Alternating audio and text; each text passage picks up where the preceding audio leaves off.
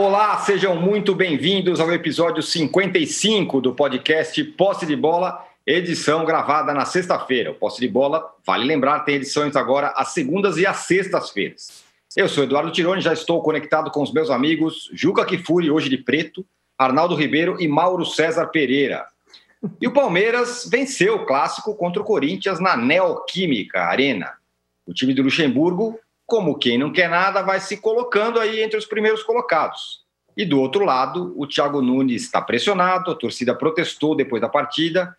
O que tem de bom pelos lados do Palmeiras e o que tem de muito ruim pelos lados do Corinthians serão os temas desse primeiro bloco de hoje, que vamos falar também. Projetar Santos e São Paulo, Diniz versus Cuca, que vai acontecer nesse fim de semana.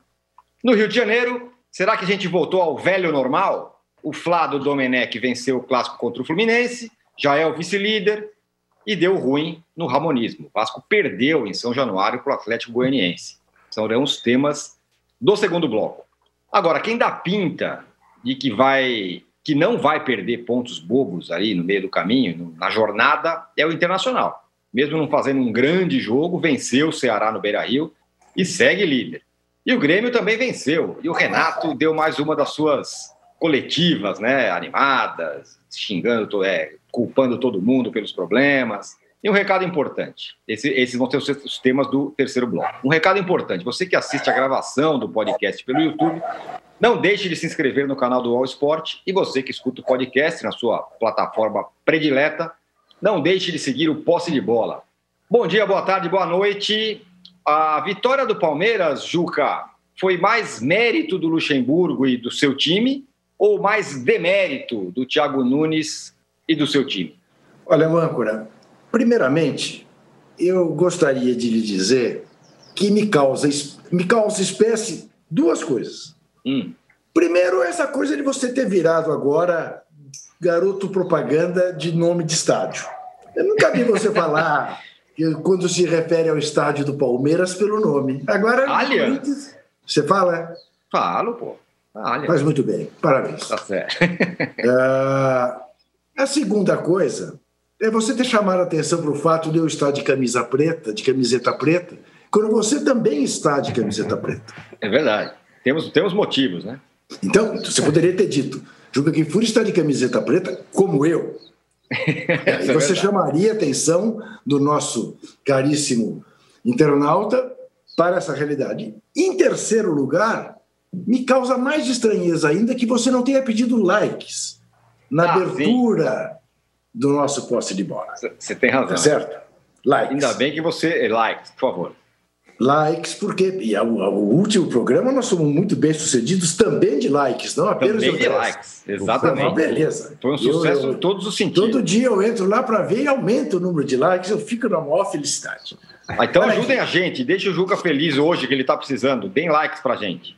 Por que você acha que eu estou precisando ficar feliz hoje? alguma maldade da sua parte. Se não, vejamos. Houve um momento ontem em que ficou claro para mim, não que o Corinthians perderia o jogo, mas que o Corinthians seria goleado. E estranhei a bonomia ao Viverde, que podendo aplicar uma goleada no rival, limitou-se a fazer 2 a 0. Isso porque entrou lá o menino Veron com mais sede de gol, porque se deixasse ficar no 1x0 estava de bom tamanho. Palmeiras ia ganhar o jogo ontem de qualquer maneira. Fizesse o Fagner a bobagem que fez ou não. Porque o Palmeiras, a partir dos 35 minutos do primeiro tempo, começou a apertar o Corinthians pelos lados, infiltrando pelo meio. Estava na cara que logo, logo o Luiz Adriano ia botar o Wesley para fazer um gol ou vice-versa. Estava na cara. Agora, o que o Fagner fez para um jogador experiente de Copa do Mundo, mas é de uma burrice. Quer dizer, eu não vou nem discutir que a bola ia para fora, porque ia para fora. Uhum. Mas digamos que é natural que ele não tivesse a consciência de que a bola iria para fora. Mas ninguém faz um pênalti daquele jeito, aos 40 do primeiro tempo, tendo um segundo tempo inteiro pela frente, sabendo que você corria o risco de tomar o gol e era evidente que já seria expulso. Né? Quer dizer, não foi o Soares contra a Gana na Copa da África do Sul. como último, última cartada. Bom, faço o pênalti aqui. Se o cara perder, temos chance. Se não perder, paciência. Eu estou fora. Né? E, e se, eu, se o Uruguai classificar, não joga semifinal. Mas tudo bem. Não é bola búlica. O Fagner não.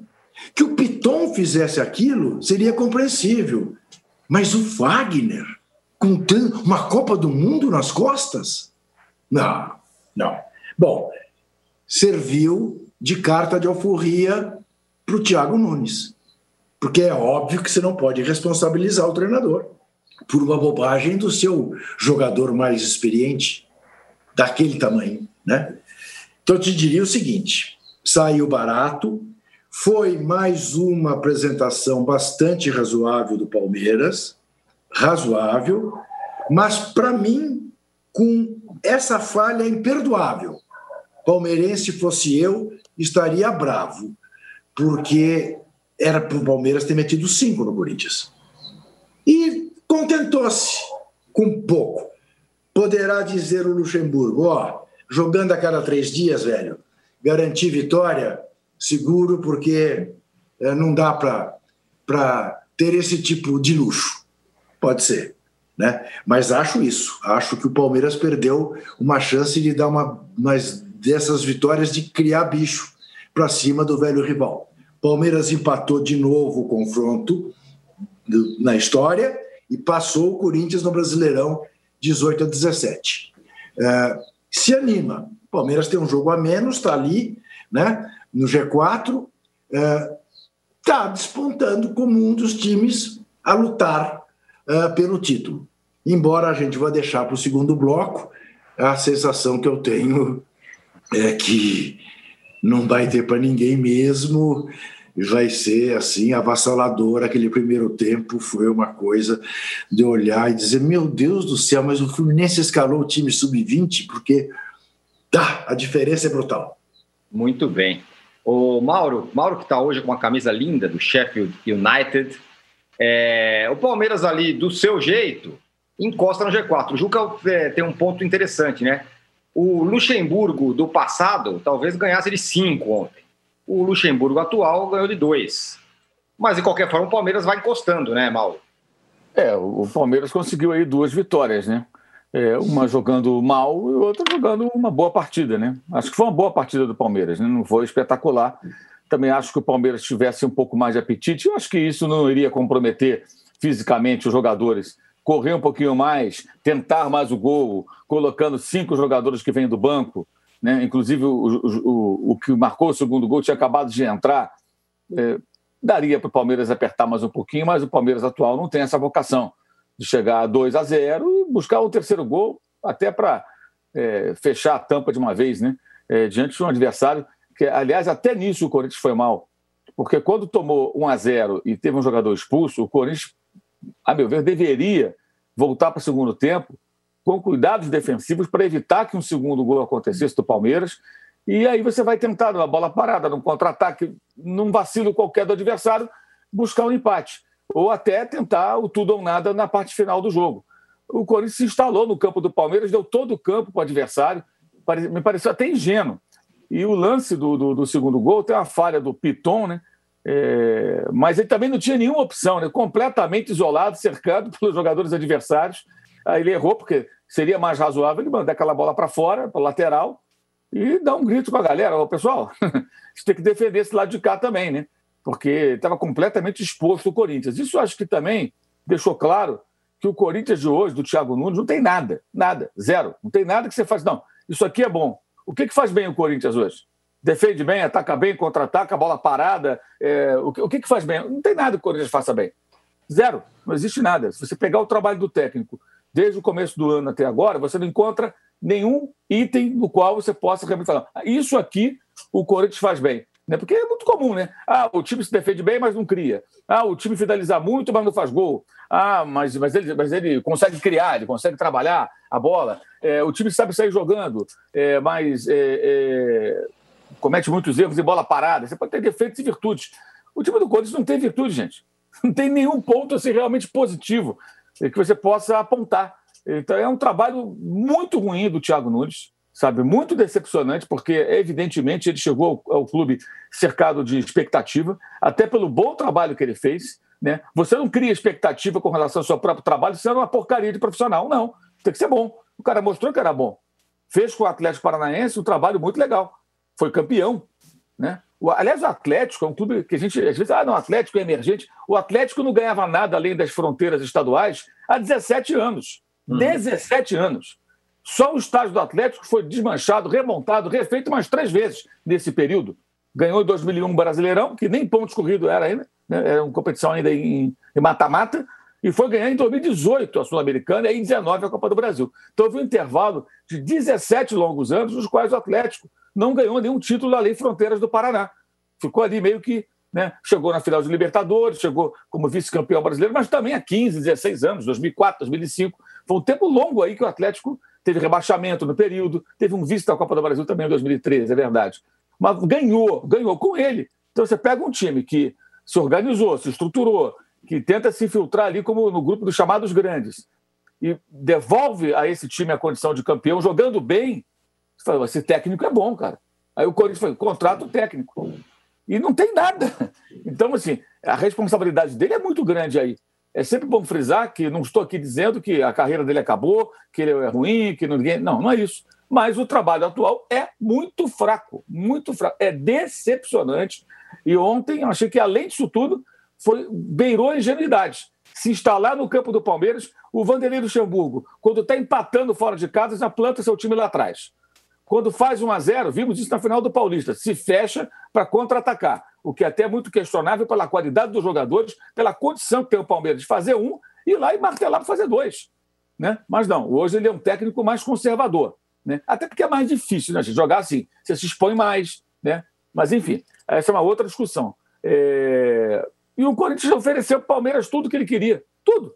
E deu a sorte, porque realmente, como o Juca até já destacou, o Palmeiras não teve esse apetite, essa voracidade, todo chegar, pô, vamos enfiar a faca e rodar. Eles estão com 10, está 2 a 0 e a torcida não está aqui dentro pedindo a cabeça do técnico, porque ela vai ficar lá fora fazendo isso, como ficou no final. Eles não podem entrar. Mas os caras estão em crise. Cara, é um momento saboroso demais. Você tem um rival, um time que você detesta, né? o seu grande rival. E esse rival está ali entregue. Vá para cima, mete 3, 4. Tinha tudo para isso o Palmeiras. Sorte do Corinthians é que o Palmeiras não tem essa fome toda. Mas o trabalho do Thiago Nunes é muito decepcionante, repito. Isso é uma crítica e um elogio ao mesmo tempo. Porque, como eu falei já, você espera mais de quem você acha que pode oferecer mais. E a entrevista dele depois do jogo é para irritar o torcedor do Corinthians.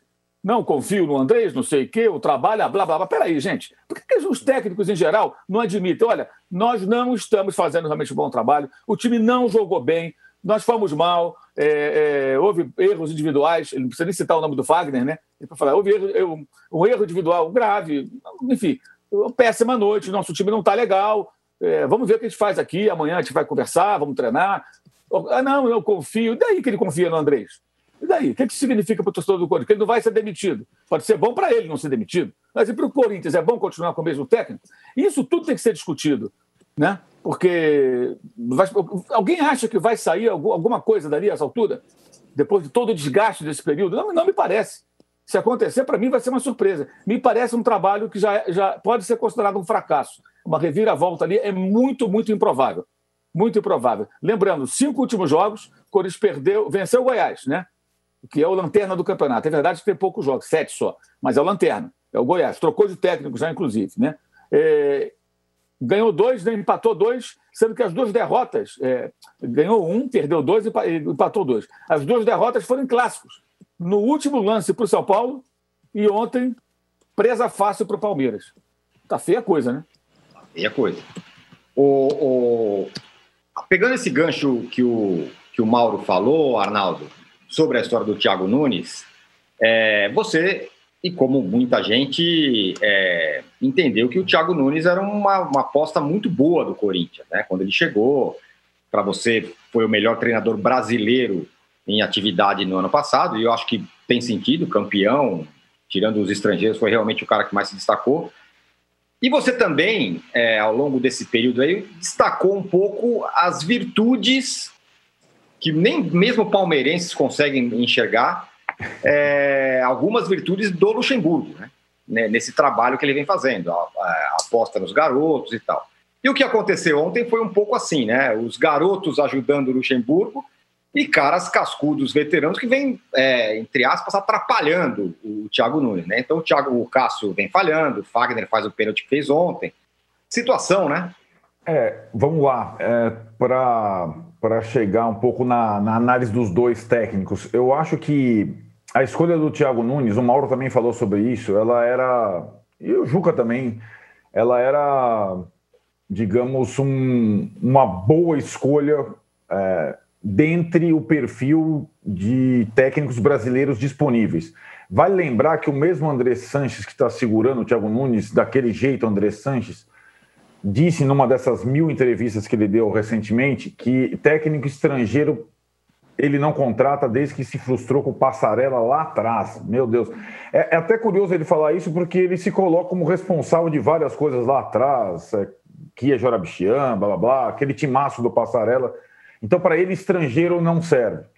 Levando em consideração que para ele estrangeiro não serve, ele tinha entre os brasileiros como melhor opção o Thiago. A outra era o Rogério Ceni, o outro técnico bom no futebol brasileiro o ano passado. Só que o Rogério Ceni tem a ligação com o São Paulo. Embora o Andrés tenha flertado nessas mesmas entrevistas recentes com o Rogério Ceni, o Rogério Ceni não vai dirigir o Corinthians. Então o Thiago Nunes era à disposição o mais interessante dos brasileiros.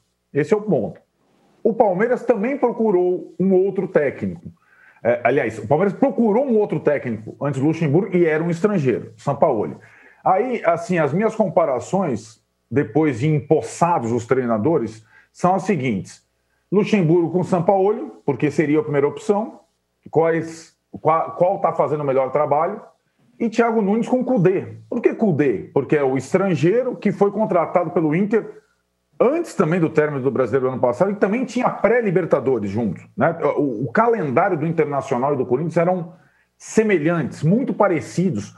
E a questão deles não terem assumido, mesmo contratados no final do ano passado, tendo um tempo de analisar o terreno, também é, é, aproxima esses dois treinadores. E hoje a gente vê o, o classificado na Libertadores, líder do brasileiro, e o Thiago Nunes nessa situação toda.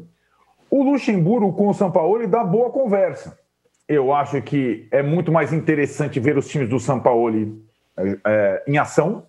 Agora, o time do Luxemburgo é mais sólido, ele é, é menos vulnerável, até porque ele herdou um elenco já formado lá atrás. O São Paulo começou um, um trabalho meio que do zero no Atlético eles estão disputando mais ou menos a mesma coisa, Palmeiras e Atlético, dá para sentir, né?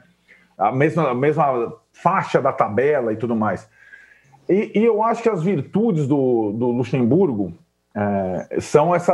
Elas têm como marca, como eu disse aqui, a, a, o aproveitamento dos garotos.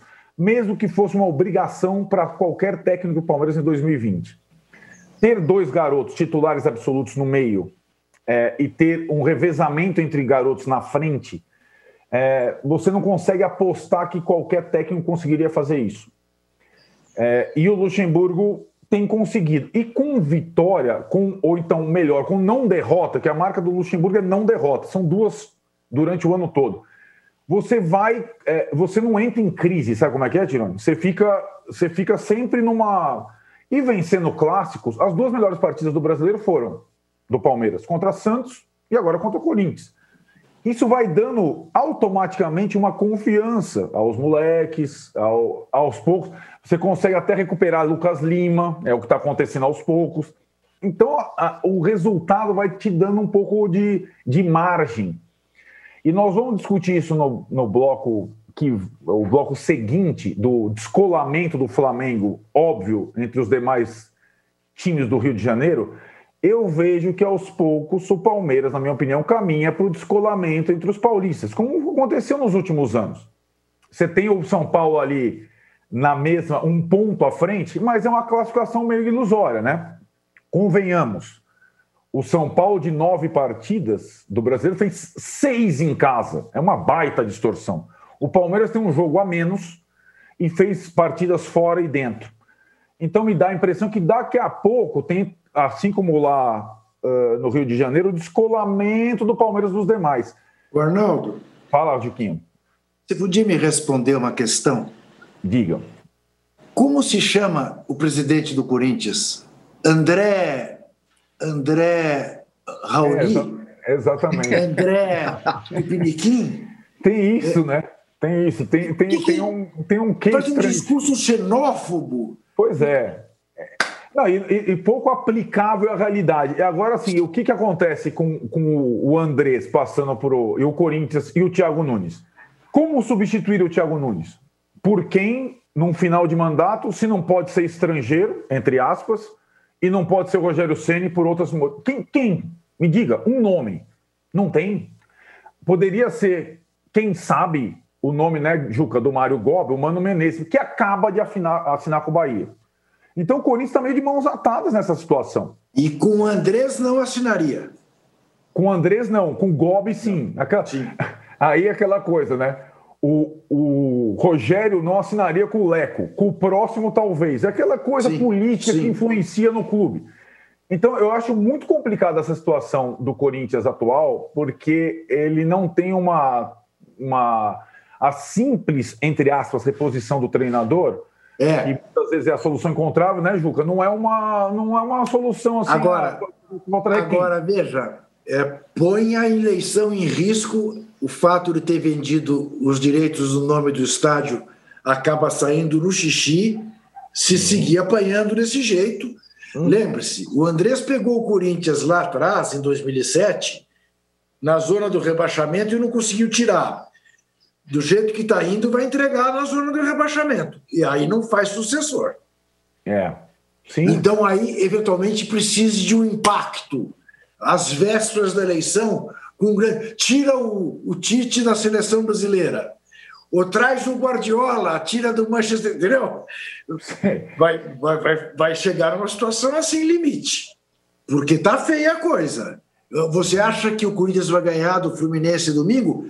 Contra o Fluminense, o Corinthians vai recomeçar a disputar o campeonato dele, que é o campeonato da metade para baixo, da segunda página, né? ou do limite da primeira página.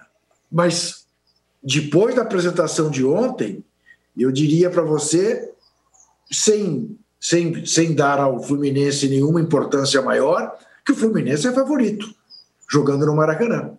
É briga de cachorro magro. Ué. Briga de cachorrinho. É, o, Ma o Mauro. Deixa eu botar o Mauro na conversa. Essa história do name rights, e aí agora o Corinthians tem name rights, vai ganhar não sei quanto, esse, esse, esse, esse acordo que também não está exatamente claro para todo mundo como vai ser.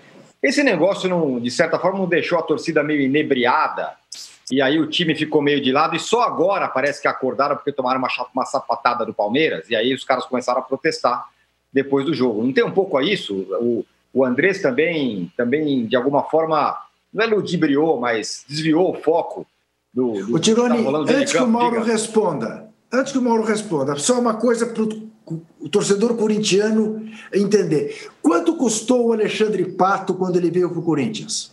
40 milhões. Era isso? 15 milhões de euros. É. é. Era 40 milhões de reais. Quanto o Corinthians vai receber por ano do patrocinador do estádio? Um pato. Quer é dizer, isso? Não, menos de um pato, né? Menos. Menos de um pato. Muito menos, muito menos. Menos de um pato. Muito menos. Quer dizer, é um negócio de maluco. As, 15 milhões pessoas... de reais, mais ou menos, né? É isso. isso. Deve dar isso. 15, 16. Dá um milhão e pouco por mês. É. Isso. Quer dizer, é incrível como as pessoas já... que isso resolveu a vida do Corinthians. Se você... Isso o transforma num grande gestor. Se você pegar é, o jogador mais caro do elenco do Flamengo ou mais caro do elenco do Palmeiras há pouco tempo, com encargos, acho que custavam mais caro do que isso. Para citar aí dois rivais, um jogador, um jogador. Esse dinheiro não muda patamar nenhum do Corinthians. Na verdade, foi utilizada essa história. Do, do... Na verdade, assim, é, é, o presidente do Corinthians foi o homem do estádio todo o tempo, né? Mesmo quando o Mário Gobi era o presidente, ele que falava pela arena. É, o Corinthians não teve, que eu, me, que eu me lembre, assim, profissionais especializados tentando comercializar o nome do estádio. Sim, ele tomou a frente. Aí vira e mexe vazava uma história. E aí tem os soldadinhos da imprensa, os amiguinhos, que também ajudam, né? Que pegam lá e vazam o nome de uma empresa, o outro nome da empresa, e aí fica aquela expectativa. Teve um aí que deu o nome de quatro empresas, não era nenhuma das quatro. Quatro. Uma, duas, três, quatro. Não era nenhuma delas, nenhuma delas. E isso serve para iludir o torcedor que quer se enganar, que espera uma notícia boa, o otimista em potencial. Né? Aí pô, criou o problema, né? não conseguiu vender todos esses anos, 3 mil, não sei, não sei quantos dias, né? desde que ele foi naquela sabatina da Folha de São Paulo, falou que já ia aparecer e tal. Antes do Gobi assumir, tem nada. O Gobi foi presidente, saiu, outro Roberto de Andrade, ele voltou e nada aconteceu. Aí vendem isso, faz um grande carnaval.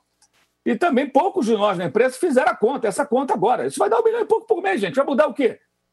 Vai mudar o quê? Um jogo do Corinthians com um grande público, se o time estivesse bem e não houvesse a pandemia, daria mais dinheiro para os cofres do clube do que o, o, a venda. É legal? Claro que é legal. Toda fonte de renda ela é saudável para o clube, é interessante, mas isso não soluciona nada. O buraco provocado pela construção desse estádio, essa dívida, essa aventura maluca de Copa do Mundo, como poderia o Corinthians fazer um estádio sem se envolver com Copa do Mundo, que é o grande erro lá atrás, né? por uma série de razões que já foram amplamente debatidas, é, continua sendo uma dívida monstruosa. É, existe a dívida do clube, que disparou nessa gestão.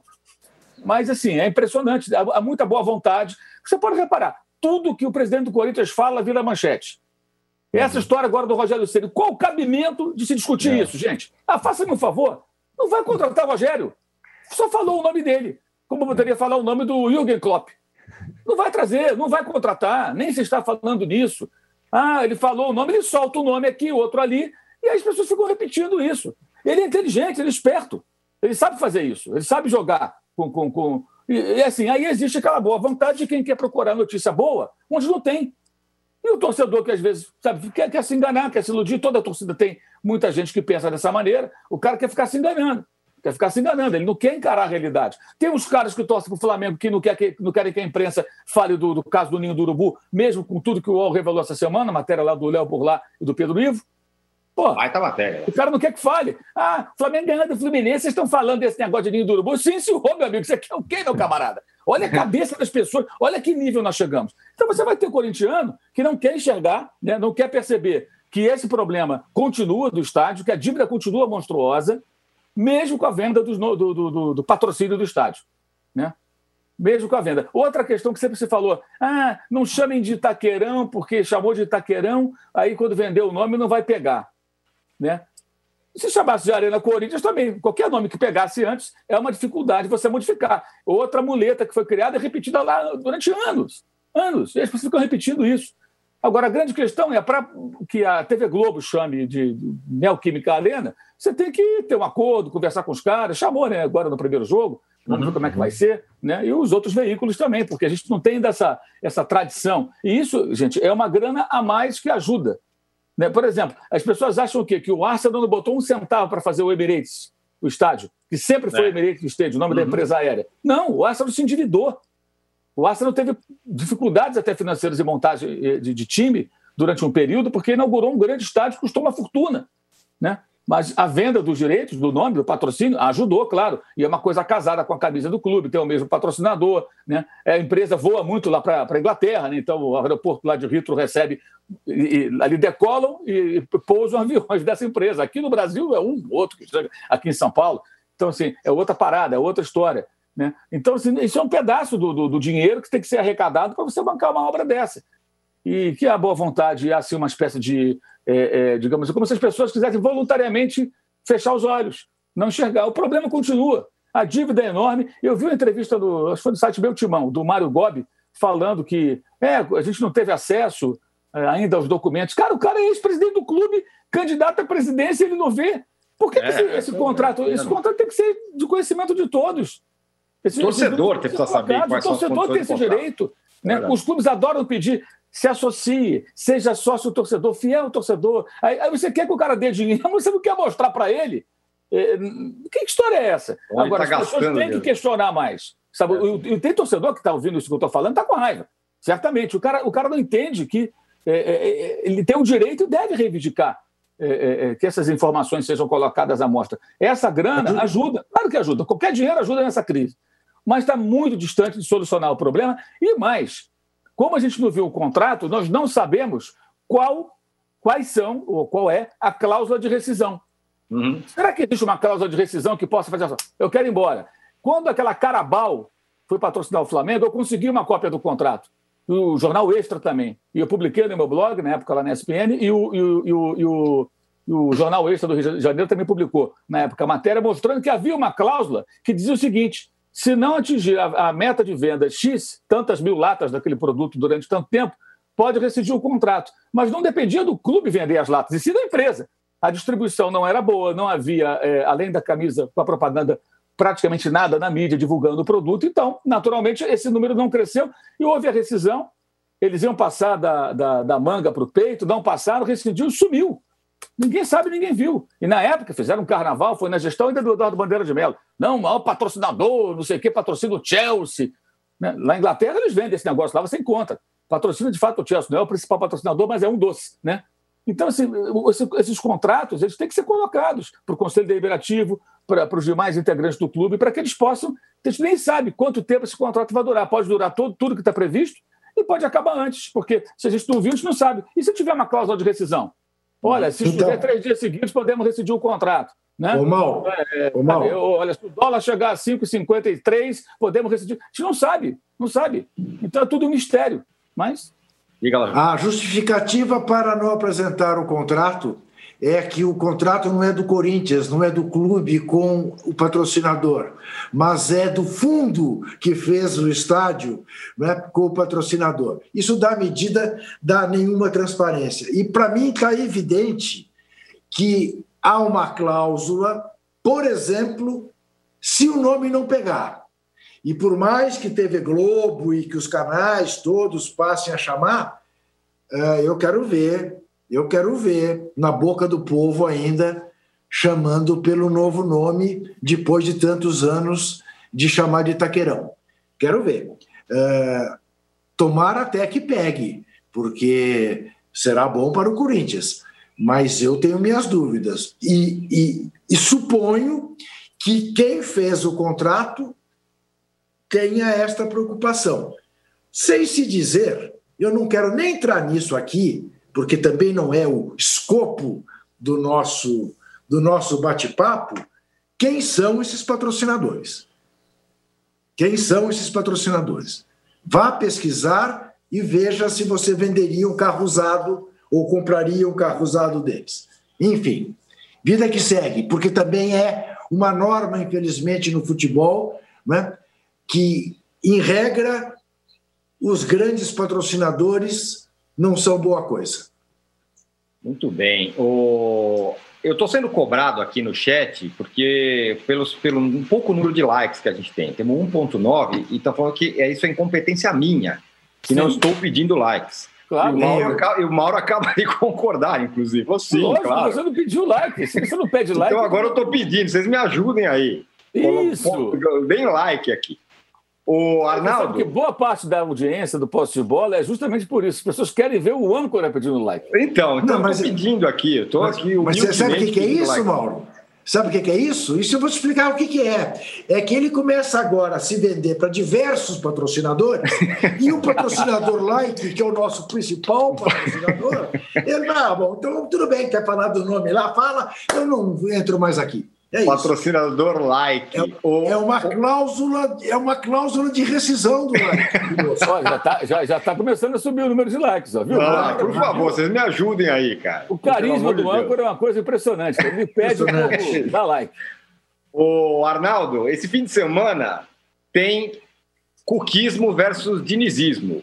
E, pasme, quem poderia imaginar que a gente já está olhando para o trabalho do Cuca e falando, talvez esteja aqui o, o, futuro melhor trabalho entre os técnicos paulistas, porque o Santos do, do Cuca está tá se acertando, né? Em compensação, o, o, o, São Paulo do Diniz perdeu de um a um, né? No, no meio da semana.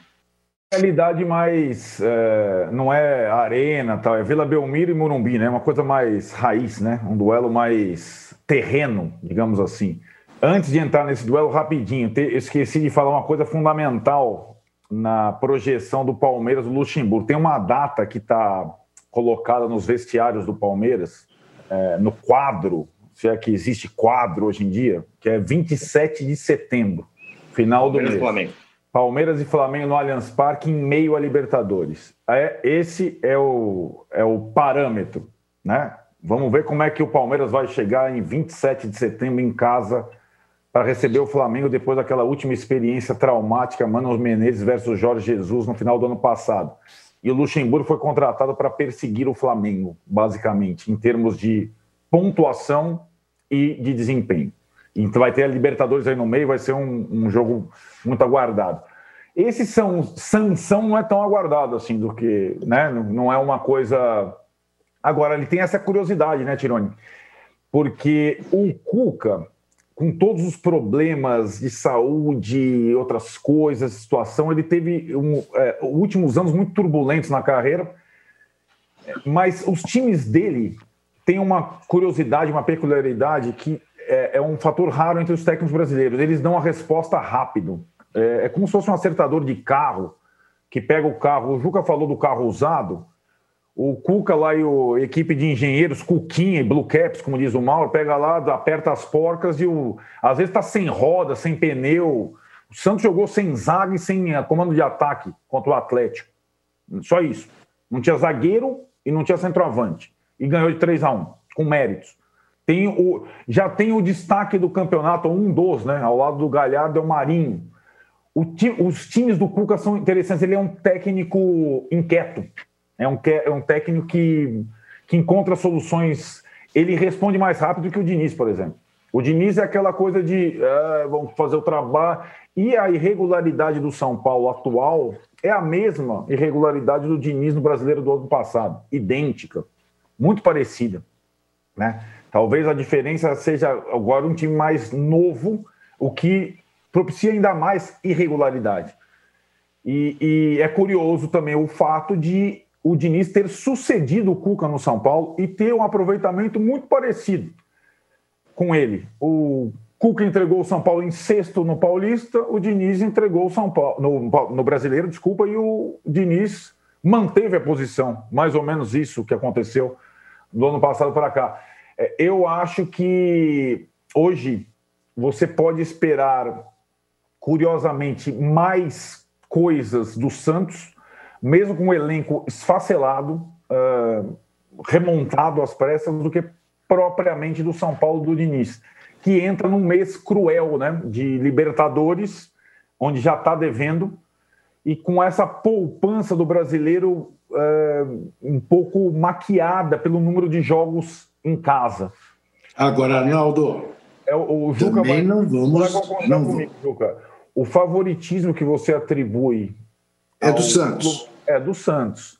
Eu o concordo. Santos... Agora, agora, não se esqueça também que, a exemplo do que aconteceu com Corinthians e Palmeiras, o Santos estava levando, estava sendo massacrado pelo Atlético, e aí teve a expulsão do Rafael, correta, correta, né? E aí mudou o jogo. Mas Sim. tudo, tudo levava a crer que o Galo ia dar uma enfiada no Santos. Mas vamos lá, o, o, é que tá, os, time, os jogos contra o Atlético, se você consegue suportar 15 primeiros minutos do primeiro tempo do segundo tempo, eles podem mudar. O Santos jogou bem contra o Flamengo, perdeu. O jogo teve muito VAR. O Santos jogou bem contra o Vasco, empatou. O jogo teve muito VAR. O Santos jogou bem contra o Ceará, fora de casa. O Santos jogou bem contra o Atlético. Olha, para pegar quatro partidas seguidas de um time nesse Campeonato Brasileiro bem aceitáveis é difícil. O Flamengo ganhou quatro. Talvez não tenha jogado melhor que o Santos às quatro, se a gente pegar, né? O São Paulo, mesmo na série de três vitórias que teve, não jogou como o Santos jogou. E, e é, é, bem interessante, acho que esse duelo, e acho que a paciência que a diretoria do São Paulo está tendo com o Diniz, uma exemplar, vai completar um ano, também no dia 27 de setembro. Que data, hein, meu? Que data, 27 de setembro? Ela não teve com o Cuca. Já teve desavença, o Cuca que sair, porque não sei o quê, não sei o que lá. Mas o trabalho do Cuca no São Paulo eu acho que não era desastroso, ele era um tanto quanto decepcionante. E é do mesmo nível do trabalho que o Fernando Diniz faz no São Paulo. Muito bem. Fechamos então o primeiro bloco desse. Oi, fala. Você não vai parabenizar o Arnaldo pelo aniversário dele? Sim, eu falando em datas, né? Que data? Parabéns ao Arnaldo Ribeiro, like parceiro aqui. Como presente Essa, para o Arnaldo. Bem, exatamente, likes de presente para o Arnaldo. Hoje? 11 de setembro, hoje, 11 de setembro. Arnaldão do céu, Quantos anos? 4-9.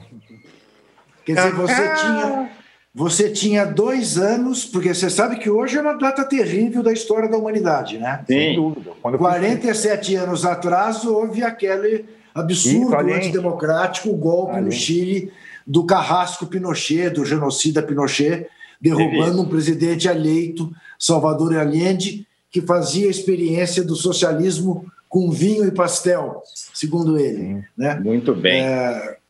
Puxa vida, para mim, esses dias são dias assim muito marcantes na, na minha vida pessoal. Parabéns, Arnaldão, parabéns. Obrigado. Galera, dando os parabéns aqui para o Arnaldo e presenteando com likes. É o que queremos. Likes para o Arnaldo. Voltamos. Likes para o Arnaldo, É. Likes para o Arnaldo. Likes para mim, por favor. Voltamos Entendi em 40 agora. segundos. Fala, fala, Bruno. Entendi, entendi agora porque o Arnaldo tá de camisa, não tá de camiseta, Isso, ele tá, tá mais de branco, hoje. tá, tá Entendi. meio. É. né? Clean. Voltamos em 40 segundos para falar do Flamengo. Voltou o novo normal, hein? Voltamos já. A segunda temporada do podcast Futebol Bandido conta em detalhes a história do assassinato do jogador Daniel e mostra como uma festa de aniversário levou a um crime brutal. As equipes se depararam com um achado de cadáver do sexo masculino. Estavam com Quem alguns matou cortes na região do com pescoço. muita raiva. gente, eu preciso falar uma coisa pra Ocultação vocês.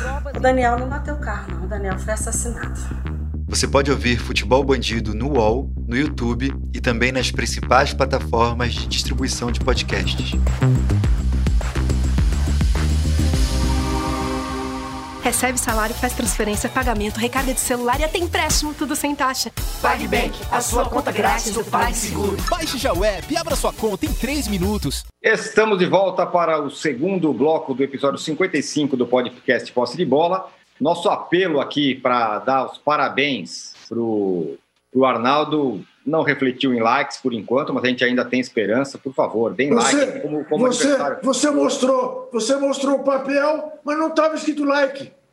É isso, mas o papel era outra coisa, era para clarear a tela, que é o, o chamado Mas, bater o é, branco. az- Azulou de novo, azulou de novo. É, eu não sei o que está acontecendo. Bater Eu o tô tomando- branco, é o âncora, meu. Tô tomando bron- bronca aqui do nosso editor por causa disso. Deu branco, deu branco para tirar esse azul.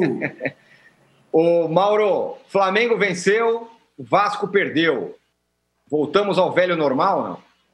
É, assim, eu não acho que seja dessa maneira, né? É, assim, o Flamengo venceu quatro jogos seguidos, né? O Vasco ontem foi derrotado. O Flamengo muito superior ao Fluminense, né? Aquele placar 2 a 1 foi bem mentiroso. O jogo não foi jogo para 2 a 1 também até por culpa do próprio Flamengo, que foi bem displicente no segundo tempo. E no jogo de ontem, o que se viu foi o Atlético Goianiense melhor que o Vasco praticamente todo jogo, né? Todo jogo. O time criou muito mais situações de perigo, soube utilizar as fragilidades do Vasco, especialmente do lado esquerdo da defesa, do lado do Henrique ali, com o Janderson do Corinthians emprestado, que se atrapalha em algumas jogadas, mas mesmo assim é rápido e conseguiu ali dar um, muito trabalho. E o incrível foi o seguinte: um time do Atlético Goianiense que vai ao Rio de Janeiro, toma 1 a 0 quando está jogando melhor e consegue virar o jogo, né? Virou o jogo, quer dizer, muita personalidade. Esse time já meteu 3 a 0 no Flamengo e ontem jogou o jogo quase todo criando e incomodando o Vasco. Uma atuação muito legal do time lá do Wagner Mancini. É, você vendo o jogo, você olha e você fala assim: você não vê, não vê diferença. Ah, quem tem um time melhor aqui? Você não vê. Você, assim, o, jogo, o jogo coletivo, os dois times. Pelo contrário, o Atlético melhor que o Vasco. O Vasco teve o Benítez, né, uma sequência de jogos, não atuou, deve enfrentar o Botafogo no domingo. Depois os times se enfrentam, Botafogo e Vasco também por Copa do Brasil, né?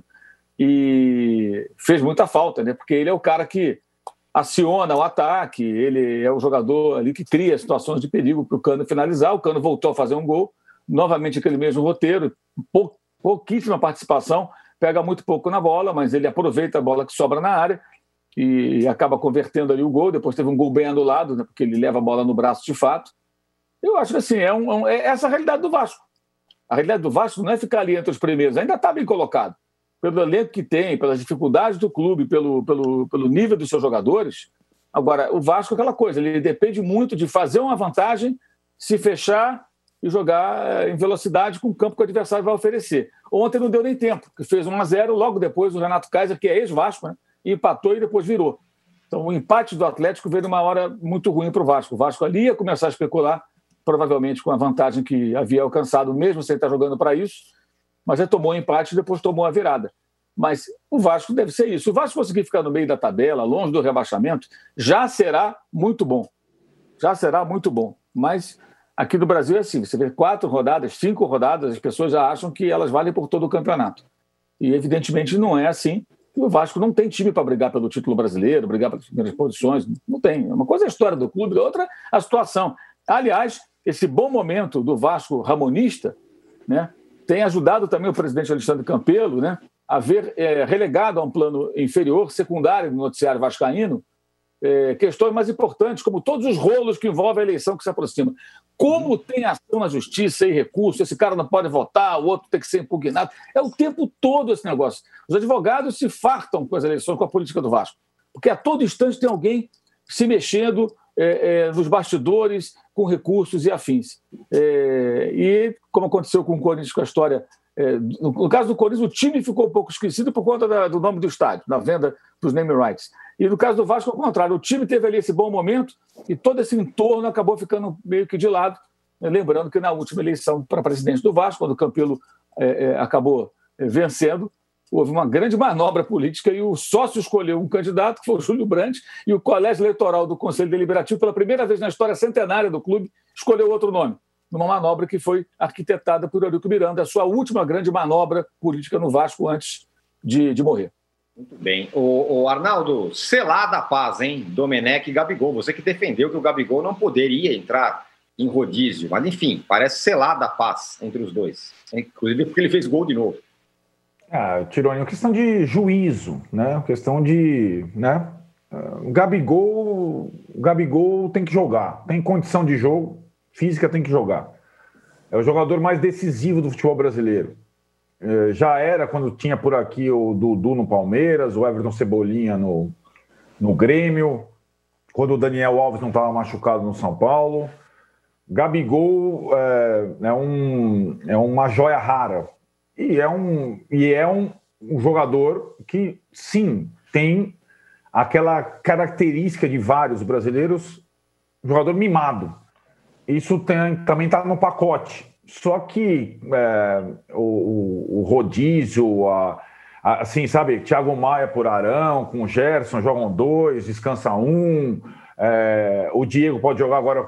É curioso, né? Porque o Diego foi a novidade contra o Fluminense, é, já jogando na posição de meio avançado, não como volante, como fazer com Jorge Jesus, porque hoje tem o Thiago Maia. O Diego pode revezar eventualmente com o Arrascaeta, etc e tal. É, é. Agora o Gabigol tem que jogar. É, o titular absoluto até agora é o Rodrigo Caio, né, que jogou todos os minutos, porque a zaga não tem tantas opções assim. Agora o Gabigol tem que jogar, o resto do, time do ataque você forma ali.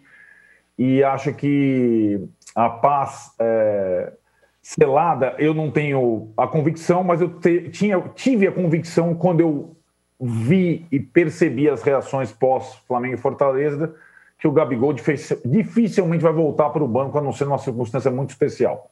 É, não é que ele vai jogar todas as partidas, agora o Flamengo entra numa, numa sequência de Libertadores com viagens é, complexas, mas quando tiver jogo e o Gabigol tiver condição física, ele vai começar jogando e assim tem que ser. E acho que é, do jeito dele, ele ajudou a decidir o clássico ainda não está na liderança. É, é, que está aquelas perspectivas, né? O do Flamengo se descolando já dos outros do Rio, do Palmeiras se descolando aos poucos dos outros de São Paulo, do Gabigol se descolando aos poucos dos outros jogadores do futebol brasileiro. Tá lá o Marinho, o Thiago Galhardo, estão lá, beleza. São os caras ali do, da artilharia também do Santos e do Inter, mas daqui a pouco o Gabigol atropela, velho. Não tem. Não, pode ficar tranquilo que vou até bater na madeira, não correndo nenhum problema de lesão e tudo mais, vai ser de novo artilheiro do Campeonato Brasileiro, porque é o jogador mais decisivo do futebol brasileiro. E o jogador mais decisivo do futebol brasileiro tem que jogar, tem que começar jogando. Ô, Juca. É... Eu quero discordar do Arnaldo. Antes e... que você me acione, Por antes favor. que você me acione, Uh, eu entendo o que ele diz, mas é evidente que, ainda mais com esse calendário apertado do jeito que está, tem que fazer revezamento sim, e tem que, mesmo contra a opinião dele, dizer: hoje você não vai jogar porque o médico diz que o seu ácido lático está assim, assim, assado, e eu vou te poupar porque eu preciso de você no próximo jogo. E o jogador não tem. Ele não é o Lionel Messi também para se pôr oh, dessa, dessa medida. Eu, eu, eu, discordo. No futebol brasileiro, ele é o Lionel Messi. Eu discordo pode, de você. Ele, ele, sobra.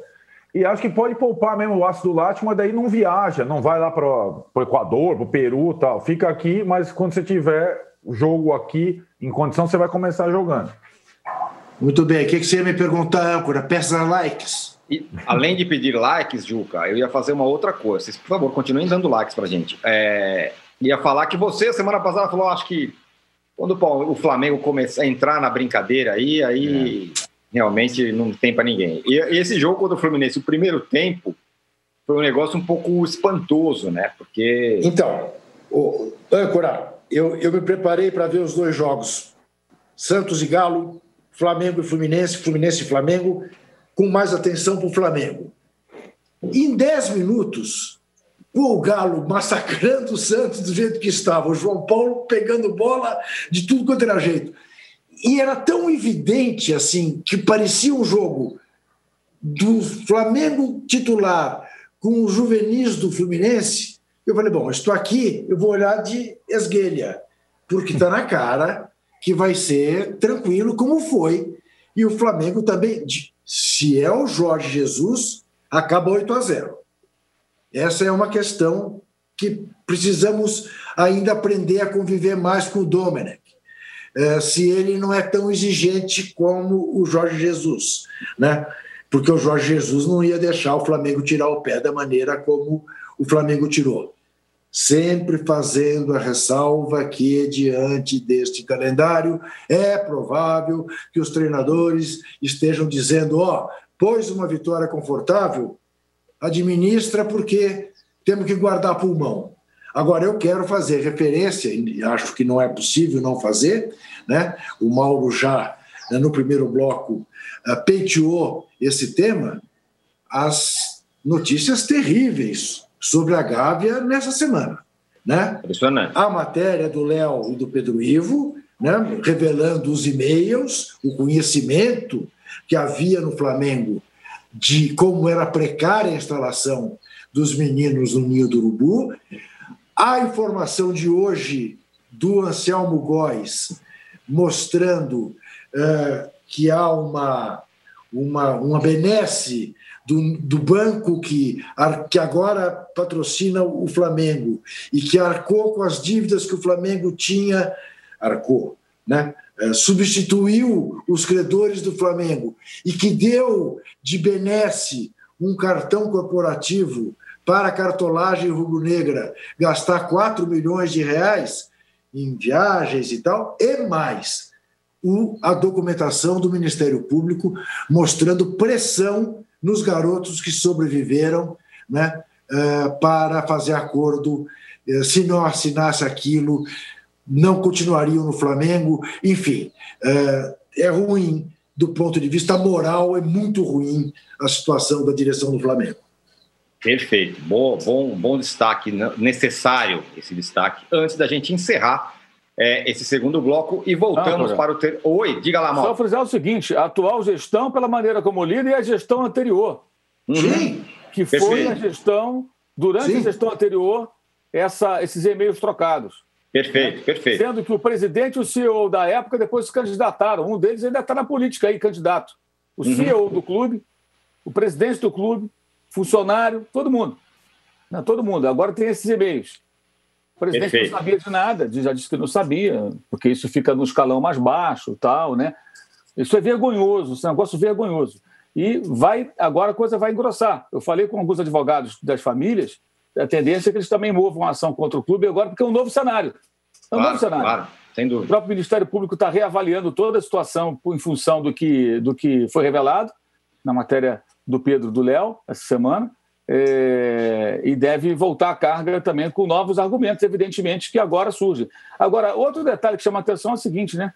É, a imprensa consegue é, e-mails, documentos que até agora não, não, não haviam aparecido, né? Que uhum. investigação também, né, gente?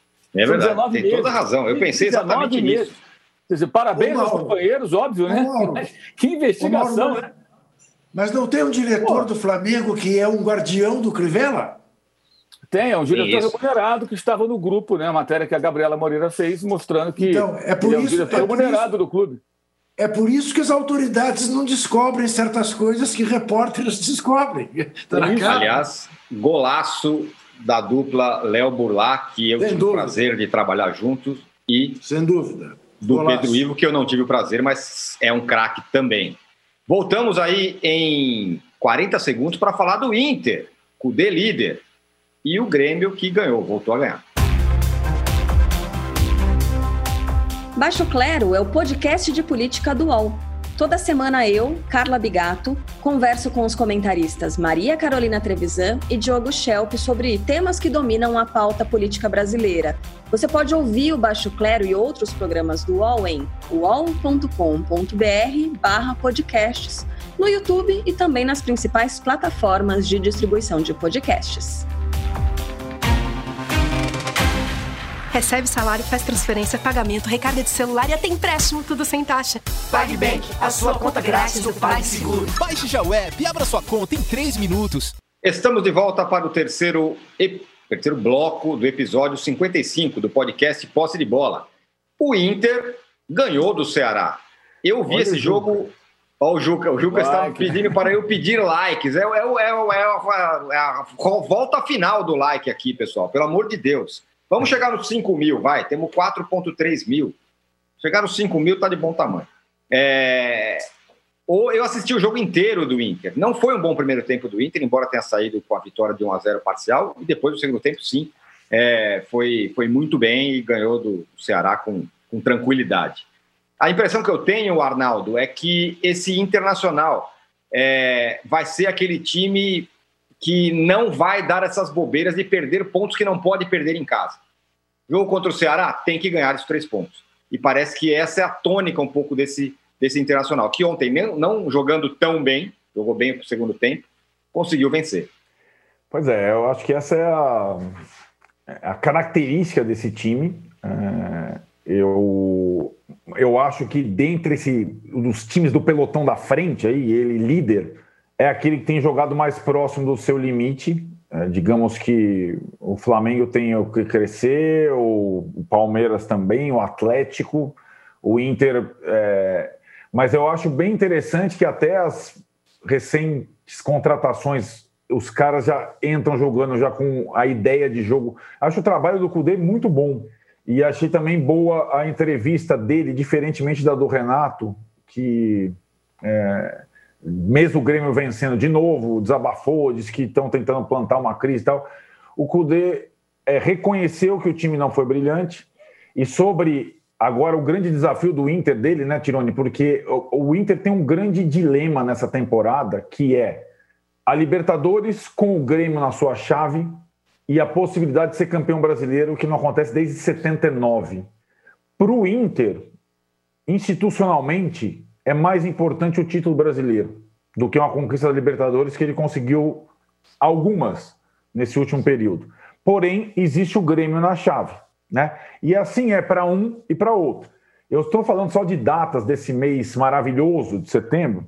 Não é no dia 27 que vai ter lá o Flamengo e Palmeiras, tá? mas é no dia 23 que tem o Grenal da Libertadores. Depois daquela confusão, lembra lá antes, com torcida no estádio ainda, um monte de expulso, tem nego suspenso até agora. E aí o Cudê tem, o Cudê tem um porém no trabalho dele, que é não ter vencido o Grenal, certo? Uhum. Até agora. E tem essa chance no Beira-Rio pela Libertadores. Vai ser muito difícil para ele fazer opções privilegiar qual competição nesse mês insano. Porque você está na liderança de um campeonato que você não ganha desde 79, mas você tem o principal rival que você não bateu ainda na chave da Libertadores. É um, é um dilema é um dilema palpitante, né? E acho que é, se ele passa por setembro, digamos que nós voltemos ao posse de bola aqui na primeira semana de outubro e o Inter esteja ainda na liderança do brasileiro, terão mais duas rodadas de brasileiro até outubro e tenha superado o Grêmio na Libertadores. Aí, meu caro, aí o, o argentino vai estar no outro patamar. Mas é o, é o, é o agora o grande desafio é conciliar a liderança do campeonato nacional com uma Libertadores que tem um principal rival vizinho na sua chave. Ô Mauro, o Renato é aquele cara que precisa de muito pouco para chegar nas coletivas e falar que é uma perseguição, eu ganhei tudo tal. E ele falou isso ontem de novo, depois que seu time voltou a vencer. Né? Só um ah, negócio, Mauro, antes de, Mauro, antes de você, só uma coisa antes da entrevista do Renato. A entrevista do Cudê, ele falou sobre revezar ou não o time, é, ou esconder a escalação. Ele falou que não fala sobre o time dele, sobre quem vai escalar, não divulga escalação nem para a mulher dele. Então ele saiu como, né? É, escalação, você pode perguntar qualquer coisa. Escalação nem minha mulher sabe. Fala, Mauro. sobre o Renato, né? O, o, o Cebolinha tem duas frases em destaque na primeira página do jornal português esportivo Record. É, aspas para o Cebolinha, Everton. Após o telefonema de Jorge Jesus, a minha vontade de vir né, para Portugal duplicou. E outra frase dele. Agora que trabalho com ele, Jorge Jesus, vejo a diferença que faz. Bem, isso pode ser bom também para o Renato, é, é, já que ele gosta de temas além do jogo, né? O Renato fala muito pouco dos jogos, né? Especialmente quando o time vai mal, né? Ele quer falar de outros assuntos, das taças que ganhou antes, é, que foi campeão, que ganhou o Grenal. Esse é um outro tema que seria muito interessante ele falar, né? depois de todas as cornetadas que ele deu de Jesus, antes de tomar a tamancada, depois que tomou a tamancada, e continuou falando e falando e falando. Tá é, bom, tá é, outra bom. coisa que é um tanto quanto. Né? Não dá, né? Quem, quem, eu já falei sobre vou repetir. O cara tem que ser mais tiete do Renato do que torcedor do Grêmio para engolir essas conversinhas do Renato depois que o time fracassa. Não foi o caso, venceu o Bahia, ok. É, é, mais do que obrigação, né? Depois de resultados ruins em sequência. O Grêmio não pode fazer uma campanha tão ruim. O Arnaldo até já alertou para esse detalhe. O Inter, na ponta da tabela, obriga o Grêmio a fazer uma campanha de perseguição ao líder. Não dá para ficar abrindo mão do campeonato de fato, vendo o Inter lá em primeiro lugar. Ou então ele tem que torcer é, para que o Flamengo, o Palmeiras ou o São Paulo, para que alguém, sei lá, qualquer outro time atlético, é, desbanque o Internacional. E isso, evidentemente, é bem complicado é, é, é, até porque o Inter vem firme. Né? Eu só discordo um pouquinho com relação aos pontos perdidos, porque o Inter perdeu para o Bahia. É, é verdade. Na semana, né? Empatou com o Bahia em casa, deu tá essa, essa, essa, vacilada recente, agora contra o Ceará se recuperou, não teve nem susto nenhum, né? não correu riscos contra, contra o Ceará. O Ceará estou a bola só no gol, né? E, e, o Thiago Galhardo, acho que é a grande sacada do, do técnico, né? Ter reinventado, primeiro como segundo atacante, formando dupla com o Guerreiro por um breve período, depois o Peroni se machucou, e agora ele é o atacante principal e tem feito gols. É, é, é até estava me lembrando ontem do Bebeto. Bebeto, quando começou a carreira, ele era um ponta de lança, um 10. Aí ele virou centroavante. Centroavante 9, número 9. Quando o Flamengo ganhou o brasileiro, em 87, ele era centroavante, fazia gol de centroavante, fez gols em todos os jogos decisivos na reta final. E o Bebeto não era centroavante. O Thiago Galhardo está virando centroavante. O primeiro gol, gol de centroavante. O segundo gol, ele pega a sobra da bola que o Bosquilha toma do, do, do, da defesa do, Ceará na, na, saída de bola equivocada e aparece ali para empurrar a bola para o gol. Quer dizer, ele, ele se adaptou muito bem à função. Acho que essa é a grande sacada do treinador, encontrar uma solução ali dentro mesmo. Né? Achei o Abel Hernandes uma contratação bem questionável. Acho que não acho jogador essa coisa toda, embora tenha carreira internacional. Ontem Vamos ver se aqui no Brasil ele vai conseguir se destacar. Né? Mas é, é, o Cudê é um bom treinador. É um bom treinador. O que eu só questiono é a postura em alguns jogos, como contra o Atlético, aquela retranca no segundo tempo e não engula. Aquilo ali você tem técnico brasileiro que faz aquilo. E não havia necessidade de jogar de maneira tão. até covardada ali, no chutar a bola no gol. Ah, mas ganhou o jogo. Sim, mas ali eu acho que foi o ponto que me causou incômodo ver o time jogar daquela maneira em casa contra o Galo, embora tenha vencido, acho que foi uma postura que não, não combina. Mas ontem não, ontem vitória tranquila e o Grêmio fez as pazes agora com a vitória. Vamos ver como é que vai ser a sequência do Grêmio, né? Como é que o Grêmio vai se comportar, porque é um time que também tem que ser remontado. O trabalho do Renato agora é 100% autoral. É tudo, não tem mais é, resquício do time do Roger, do time lá que ele pegou em 2016, que ele aprimorou em 2017. Aquela turma toda já foi quase todo mundo embora, poucos remanescentes. É, e o time já está se modificando há algum tempo. Eu tenho falado desde o começo do ano, o Grêmio deixou de ser um time de muita posse de bola, passou a ser um time mais de até quando está em vantagem dar a bola para o adversário, usar velocidade, contra-atacar. Ele começou já a mudar. Vamos ver como é que vai ficar esse Grêmio durante o ano. O Juca, é, ontem no jogo do Internacional, o Thiago Galhardo ele não vinha bem. Só que aí o Edenilson faz uma baita jogada pelo lado direito, cruza, pá, o cara põe lá dentro. E é isso, né? A fase do jogador. E depois ele jogou bem. No segundo tempo, o Thiago Galhardo foi bem, fez o segundo gol e tudo. Mas até ali, até fazer o gol, ele estava meio sumido no jogo. O que é a Exato. fase, né? Ele, ele vira o jogador, ele é o jogador do momento, né, do futebol. Ele e o Marinho, né? Dois jogadores É. com mais de 30 anos, né? Que parecem estar realmente abençoados. Né? São de características inteiramente diferentes. Né? Agora, curioso, né? Porque o Thiago Galhardo, é, ele não é exatamente o cara talhado para ser artilheiro, aparentemente, né? Mas tem um senso de colocação realmente admirável também, né? E quando você imaginava que o Inter ia sofrer uma barbaridade pela falta né, do Guerreiro, que, enfim, estava jogando muito bem no Inter, aparece um veterano né, vindo do Ceará, e ontem ele até fez questão de ser comedido nas, nas comemorações por causa disso, né, e faz o campeonato que está fazendo, oito gols, né? Distanciou-se do Marinho o Cano chegou a meia dúzia também, imagino, empatou com o Marinho, é isso? Acho que é isso. É. Né? Mas realmente é uma surpresa as coisas que o futebol mostra. Né? Eu te diria o seguinte: põe o Flamengo de lado, né? Everton Ribeiro, Gabigol, eh, Gerson, enfim, eh, ali aquela constelação. Mas, para mim, se você perguntasse hoje, tirando o Flamengo, quem é o jogador do Brasileirão? Eu te diria o Marinho. Marinho é a grande sensação. Depois, o Galhardo. E não, digamos que não, não, não apostaríamos neles antes É. do campeonato começar como jogadores né, dessa primeira fase. Vamos chegar a 10 jogos, a décima rodada agora no fim de semana. Né? O campeonato já não está tão jovem, já começa a chegar no seu primeiro terço. E o Thiago Galhardo ele fez, ele marcou, fez gols nos últimos seis jogos do Internacional. Veja só. E esse menino, que também não é tão menino, Renato Kaiser, do Atlético Goianiense, eu estava vendo, nessa temporada, de 13 gols do Atlético Goianiense, ele fez 10 e deu três passes para gol. Pois é, curioso, né? Interessante. Né? Um cara revelado pelo Vasco. Exatamente. Senhores, fechamos. Não chegamos hein, na nossa meta de 5 mil likes, mas tá bom. 4,8 mil likes. Mas segunda-feira a gente desconta isso. A culpa e é sua. É, Eu tentei, eu fiz o. Eu fiz Você o- se dividiu entre dois patrocinadores. Azar seu, bem feito. Foi punido. Não há tempo para mais nada. Segunda-feira. Nem último esperamos- like? Dá um último É. like, ainda dá tempo. E vocês podem dar like depois também, você não precisa ser ao vivo. Pode dar seu like Isso. depois, não tem problema. Isso. Pessoal, obrigado. Valeu por todo mundo que participou. Muita gente aqui de novo com a gente. Valeu, Mauro, Arnaldo. Parabéns, Arnaldo. Valeu, vai, Juca. Arnaldo. Mas Abração vou mandar para todos. você uma caixa de chocolates like. Tá bom. Valeu. De bom grado. Valeu, valeu. 5 mil aí, bateu a meta lá. Aê, âncora, é nóis. Âncora. Que poder, sim. hein? 11 de setembro. Valeu. Chega ao fim esse episódio do Posse de Bola.